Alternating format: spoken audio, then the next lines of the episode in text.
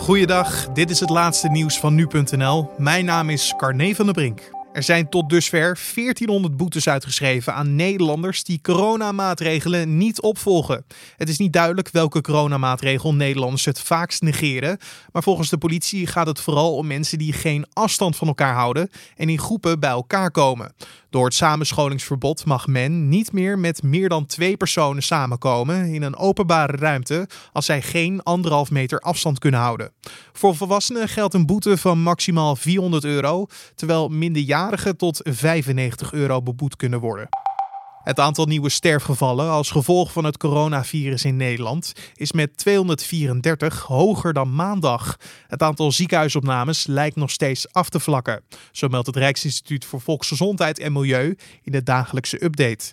Want als het gaat om de nieuwe opnames in het ziekenhuis, dan hebben we het over 292. Dit zijn er iets meer dan op de maandag werden gemeld. Maar ten opzichte van afgelopen week zijn de aantallen wel een stuk lager. En in een andere update hebben we ook meer te horen gekregen over het aantal beschikbare intensive care bedden. Want het aantal Nederlandse coronapatiënten dat intensieve zorg in een ziekenhuis nodig heeft, is met 15 gestegen tot 1424.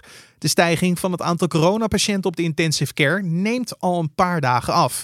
En volgens Ernst Kuipers, voorzitter van het landelijk netwerk Acute Zorg, zijn er nu geen zorgen over de capaciteit. De Britse premier Boris Johnson heeft een stabiele nacht achter de rug en houdt de moed erin. Dat heeft zijn woordvoerder vandaag gezegd. Johnson werd maandagavond opgenomen in een intensive care afdeling met ernstige verschijnselen van het coronavirus. De woordvoerder zei verder dat Johnson zuurstof toegediend heeft gekregen, maar geen beademingsapparaat nodig heeft.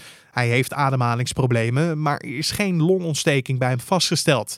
De taken van de premier worden waargenomen door de minister van Buitenlandse Zaken, Dominic Raab. De persoon die maandagavond om het leven is gekomen bij een woningbrand in Tilburg is een achtjarige jongen. De moeder van het gezin raakte gewond, zo meldt de politie. De hulpdiensten ontvingen maandag iets voor 9 uur s avonds een melding over een woningbrand aan de Bieslookweg. Op het moment dat zij arriveerden waren er nog twee personen binnen. Ze zijn door de brandweer uit de woning gehaald. En hoe de brand in de Tilburgse woning is ontstaan is nog niet bekend en wordt nog onderzocht. De politie meldt dat er geen aanwijzingen voor een strafbaar feit of verwijtbaar gedrag zijn. En tot zover de nieuwsupdate van nu.nl.